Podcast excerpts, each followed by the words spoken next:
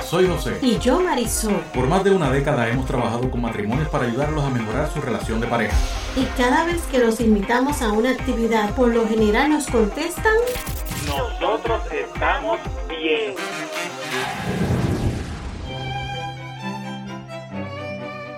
Hola y bienvenidos a Estamos Bien. El tema de hoy es la comunicación en pareja. En otras palabras, hablando nos entendemos mejor. Y hace algunos años encontré esta frase y me llamó tanto y tanto la atención que la quiero compartir con ustedes de Platón. Dice, los sabios hablan porque tienen algo que decir. Los necios hablan porque tienen que decir algo. Wow. Pero escucha este proverbio, José. Hasta el necio pasa por sabio e inteligente cuando se calla y guarda silencio. Y en otras palabras, calladito nos vemos más bonitos. Más bonitos, claro que sí. Ahora, ¿cómo se define la comunicación desde el punto de vista del diccionario? Vamos a ver lo que dice el diccionario. Dice, es el proceso de transmitir y recibir información, ideas, pensamientos y sentimientos, ya sea cara a cara o a través de algún medio tecnológico. Pero, si además a ese proceso de transmitir y recibir información podemos añadirle valor a la persona que está hablando con nosotros, sería maravilloso. La pregunta sería, ¿qué papel entonces juega la comunicación en mi relación de pareja? ¿Cuál juega? Es sumamente necesaria, es vital, porque sin comunicación no nos podemos relacionar, no podemos llegar a la intimidad de pareja, no podemos llegar al corazón de tu pareja. No estamos hablando de intimidad sexual. Correcto. Estamos, hablando, de, sentimientos. Ah, ok, perfecto de las emociones. Ahora, pero ¿qué es lo que pasa? Que cuando llegamos al matrimonio comienzan los problemas. Te lo voy a decir. Llegamos con dos diccionarios, el tuyo y el mío. Y esos dos diccionarios lo más seguro es que sean totalmente diferentes. Y de eso dependerá si nuestra comunicación en pareja es clara o es menos clara. Porque venimos de un núcleo, de un hogar, de unas experiencias que eso influyen en nuestra vida. Y si somos de culturas diferentes, peor todavía. Se agrava la cosa. Se agrava la cosa. Aquí es que nos damos cuenta el poder que tienen las palabras. Y el ser humano ha aprendido a lo largo de los años pues a controlar los animales, las bestias, la tecnología, el internet, todo tipo de cosas, pero hay un órgano bien pequeñito que está en nuestra boca y se nos hace bien difícil controlarlo. Yo sé cuál es. ¿Cuál es? La lengua.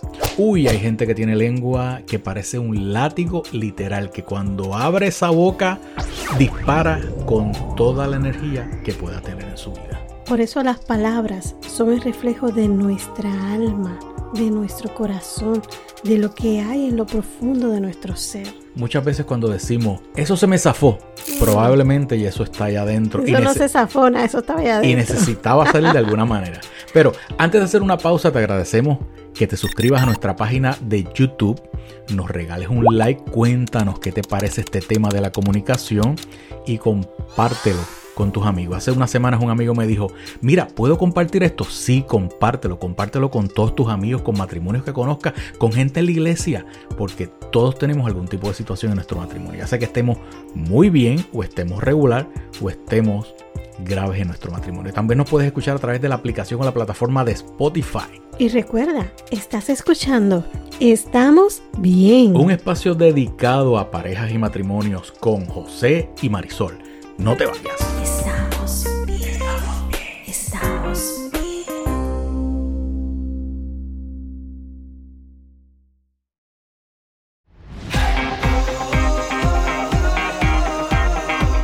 Regresamos con Estamos bien.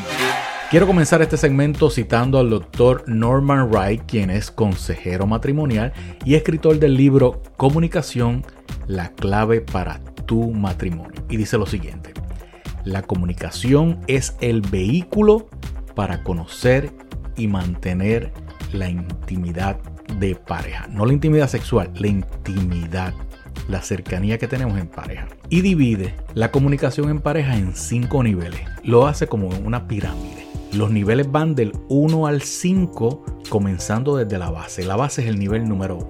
En el nivel número 1, José, vamos a ver la comunicación superficial. ¿Y qué la es palabra lo dice, superficial, por encima. En este nivel hablamos los mismos temas que podríamos hablar con un extraño. Le preguntamos cómo está tu día, cómo están las noticias, cómo está el clima, cómo está el tránsito, etcétera, etcétera. Eso es como cuando nos paramos en la calle con una persona y le decimos, oye, el día está bien soleado, se ve bonito, ah, sí, fantástico, va a ser frío. Eso, eso es prácticamente lo que, Todo lo que hablamos ahí. Bobería. Bobería, bobería. El nivel número dos se llama comunicación de hechos y es cuando compartimos en términos generales la experiencia que tuvimos durante ese día. Ya sea cómo nos fue en el trabajo, si nos fue bien, nos fue mal, regular, tuvimos problemas con algún compañero, ¿no? Cómo fue nuestro día en la calle. Este nivel conlleva un poquito más de detalle. Un poquito más de detalle. Cómo nos fue con los amigos en el día de hoy. Exacto. O cómo les fue a ellas en las tiendas. Ah, esa está muy buena. O sea, ¿te gustó? Sí. El tercer nivel sería la comunicación de opiniones. Uh, aquí va subiendo el nivel. Realmente aquí se trata de cómo intercambiamos nuestros puntos de vista sobre algunos temas y en otras palabras damos nuestra opinión, ya sea de la política, a religión, cualquier otro tema de importancia para uno de los dos. Y muchas veces hay, hay gente que dice, yo no hablo ni de política ni de religión. Bueno, vamos a ver el otro nivel. El otro nivel es la comunicación de sentimientos. Aquí vamos un poquito más profundo. En este nivel es donde nosotros empezamos a abrir nuestro corazón, nuestros sentimientos y damos la confianza a nuestra pareja para que nos conozca. Abrimos nuestro corazón. Ese es este nivel. Ese es el nivel número 4. Sí. Ahora vamos al tope. Vamos a la cúspide de esa pirámide. Si se fijan, cuando una pirámide a la medida que va cerrando, el triángulo va siendo más pequeñito. En otras palabras, va siendo más íntimo. Correcto. Y por eso el quinto nivel se llama comunicación íntima. Aquí no solo comunicamos los sentimientos y las emociones entre la pareja. sino el lado oscuro de nuestra vida. Y no, yo digo lado oscuro, no, no, lo- no lo vean lo, lo hice un poquito más dramático. Aquí es cuando expresamos cuáles son nuestros miedos, nuestras frustraciones, cuáles son los traumas, sin el temor a ser juzgados por nuestra pareja. Esto se le puede llamar el nivel de desnudez de la pareja. Y en ese momento dejamos de ser dos personas, dos individuos y nos convertimos en un solo individuo, en pensamiento, en mente, en ser. Por eso se llama nivel de comunicación íntima, que no tiene nada, pero nada que ver con la parte sexual. Para eso vamos a grabar un programa más adelante sobre ese tema. Es como quien dice, somos cartas abiertas a nuestra pareja. No hay nada que tú no sepas. Pero, José, tenemos que hacer una pausa. Ya tan rápido. Pero sin antes recordarte que te suscribas a nuestro canal de YouTube. Regálanos un like y déjanos saber qué te parece este tema que estamos hablando en el día de hoy. Pero compártelo con tus amigos. Y también lo puedes escuchar a través de Spotify. Regresamos en Estamos Bien, un espacio dedicado a parejas y a matrimonios con José y Marisol. No te vayas.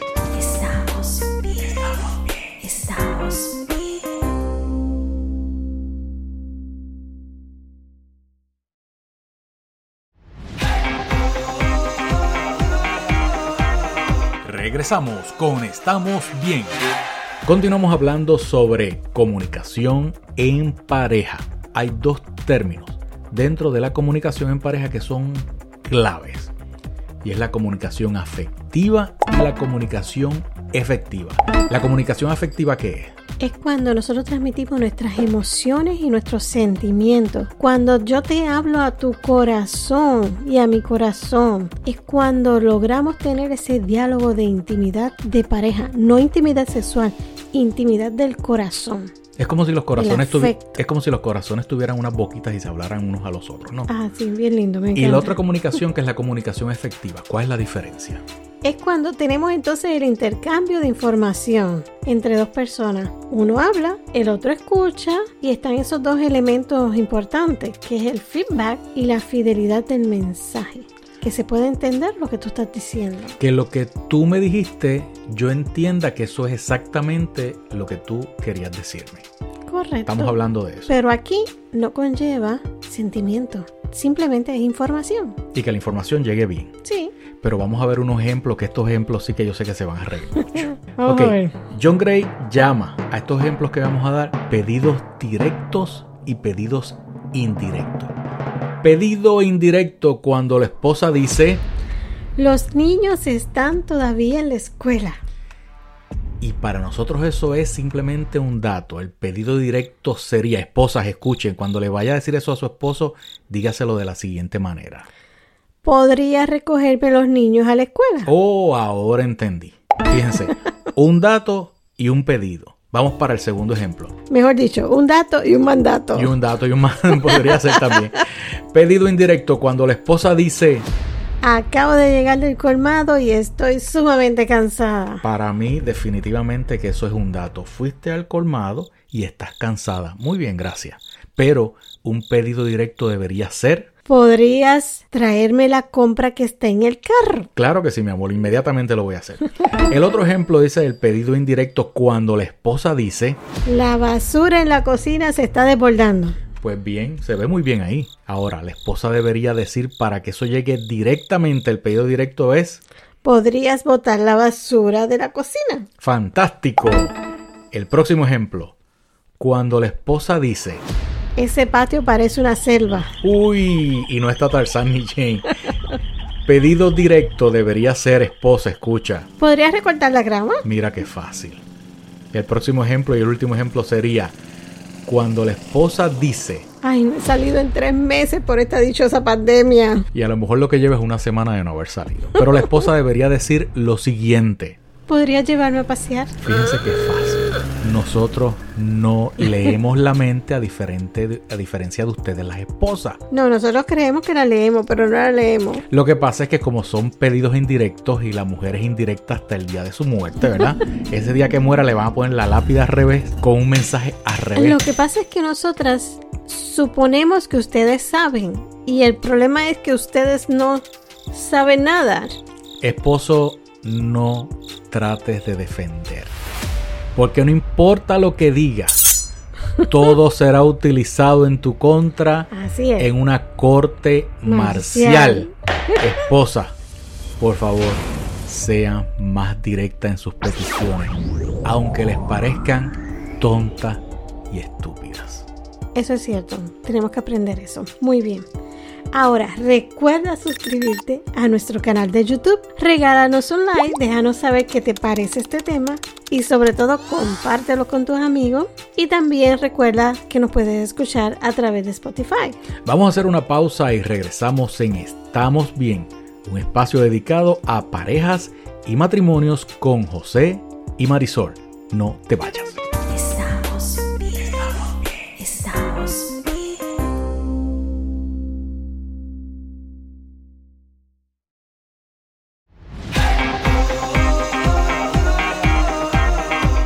Regresamos con Estamos Bien. Continuamos hablando sobre comunicación en pareja. ¿Cuántas veces nos comunicamos verbalmente? Y nuestro gesto, nuestro lenguaje corporal dice todo lo contrario. Yo soy especialista en eso. Yo ahí sí que no puedo disimular. Para que tengas una idea, las palabras solo representan un 7% de la capacidad que tenemos para influenciar a alguien. Tono de voz que utilizamos influye en un 38% y ahora te vas a caer de espalda. El lenguaje de nuestro cuerpo influye en un 55% más de la mitad. Eso quiere decir que los gestos de nosotros hablan más que mil palabras. Y la frase es correcta y es cierta. ¿Sabes por qué se debe eso? Porque el lenguaje de nuestro cuerpo, el body language en buen castellano, es más primitivo que la palabra hablada. Por eso el ser humano ha pasado más años hablando con expresiones y con el cuerpo que hablando con la boca. Gracias a Dios, menos mal. Vamos a ver unos ejemplos. Ajá. ¿Cómo nosotros podemos expresar una sonrisa? Bueno, una sonrisa significa que esa persona está feliz, significa que está abierta a que le podamos decir cosas y no tengamos problemas, Correcto. que se sienta bien. Que haya confianza. Y entonces, ¿qué puede expresar una cara bien seria? Bueno, yo te voy a contar la experiencia que tuve con un amigo hace como dos años y me dice un día, yo solamente había hablado con él en el tiempo que lo conocía una o dos veces y me dice en una ocasión estábamos compartiendo una actividad, un grupo de amigos y me dice, oye José, yo nunca me atreví a hablar contigo porque la cara tuya era tan seria que parecía que me ibas a morder. Y en ese momento yo me eché a reír o me asusté, no recuerdo, no recuerdo si me eché a reír o me asusté, yo creo que me asusté. Y él continúa diciendo, pero ahora me doy cuenta que cuando te conozco No muerde. no muerde y eres una persona extremadamente simpática. Así que Bueno, ¿Cuánto es- más o menos. ¿Cuánto puede expresar nuestra cara? Una cara seria. A veces cuando vemos una cara seria no nos atrevemos ni decirle nada por temor. Una de las cosas que más me gusta de ti es la sonrisa. ¿De verdad? Ok, José, ¿qué puede expresar una mirada? Imagínate tú una mirada, una levantada de ceja, unos ojos grandes, son gestos. ¿Qué pueden expresar? Mira si el lenguaje del cuerpo es tan primitivo que a mí no se me olvide, voy a mencionar a Cristal, cuando tenía unos cuatro años quizás, ella practicaba el llorar frente al espejo. Y entonces ella cuando quería tratar de manipular la cosa empezaba a llorar. Entonces ella no se daba cuenta que yo la miraba a través del reflejo de una puerta de cristal. Yo me daba cuenta que no estaba botando ni una sola lágrima. Y yo le decía, cuando vea una lágrima en tus ojos te creo. Y ella le daba tanto coraje que se iba y no me hacía caso. Era buena actriz, pero no le salieron lágrimas. Así que, y muchas veces me daba una mirada que me quería matar. Yo le decía, no te preocupes, con la mirada no vas a matar a nadie. Así que tranquila, cuando te, se te quite la rabieta, pues entonces hablamos. Y lo otro, ¿qué puede expresar el contacto físico? Especialmente esto yo creo que es más cultural que otra cosa. Cada vez que termina un servicio en la iglesia, que es el servicio de los americanos, ¿verdad? La gente se va a saludar y se despide de lejos. O cuando llegan, salúdese todo el mundo y todo el mundo se saluda de lejos. Ahora, cuando es el servicio hispano, por favor salúdense de lejos, ahí todo el mundo se abraza, se besa, no importa que haya pandemia, el hispano si no se abraza, si no habla con los brazos y con las manos, no se ha comunicado. De hecho, yo tenía una tía que siempre nos reíamos, le decíamos, el día que le corten los brazos, el día ese día se queda muda, no puede hablar. ¿Por qué? Porque hay personas que hablan con los brazos o hay personas que te están tocando constantemente mientras están hablando. Esa es su forma de expresión. Así que por esta razón es importante tener muy claro cuál es el objetivo que va a tener nuestra conversación. ¿Qué esperamos de ese diálogo? Debemos tener una perspectiva clara. Cuando la persona que comienza la conversación no está claro, la comunicación puede ser muy, pero muy confusa. Yo tenía un compañero de trabajo que era increíble. Tú hablabas con él y cuando terminabas la conversación no sabías ni tenías una idea de lo que te había dicho. Porque son las personas que hablan por hablar. Y entonces esto me hace recordar de nuevo la frase que dijimos al principio. Recuérdamela, recuérdamela. Los sabios hablan porque tienen algo que decir. Y los necios hablan porque tienen que decir algo. Así que vamos a dejarte con esto, vamos a hacer una pausa, no sin antes recordarte que te suscribas a nuestro canal de YouTube. Regálanos por favor un like, déjanos saber qué te parece este tema de comunicación en pareja. Compártelo, compártelo y compártelo con tus amigos. También nos puedes escuchar a través de nuestra aplicación de Spotify. Regresamos en Estamos Bien. Un espacio dedicado a parejas y matrimonio con José y Marisol. No te vayas.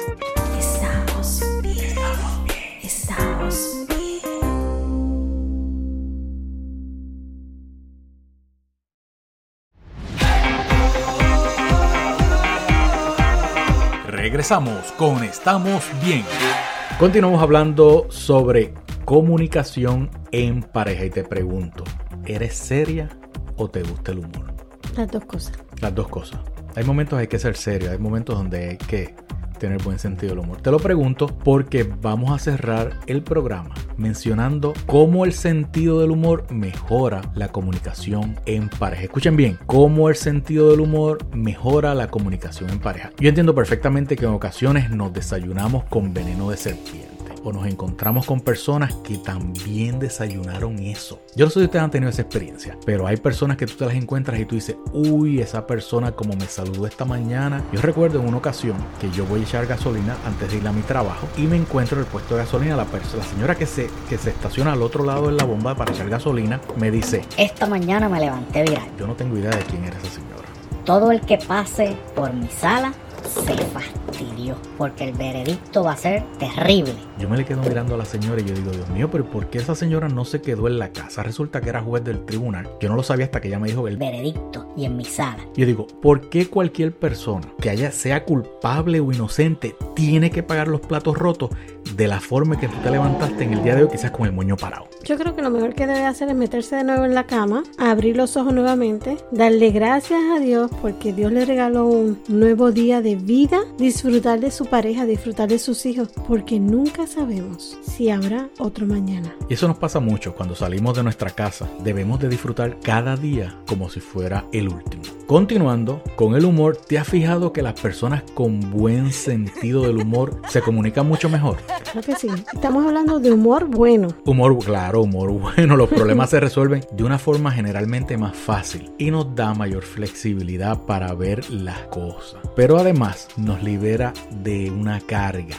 Cuando tenemos mal humor, cargamos con un muerto en nuestras espaldas. Sí, eso no hay que lo aguantar. Llame quien, llámese como se llame. Como decía una compañera de trabajo cuando despedía su programa, que tu día esté lleno de sol aunque llueva. Fíjate qué frase interesante.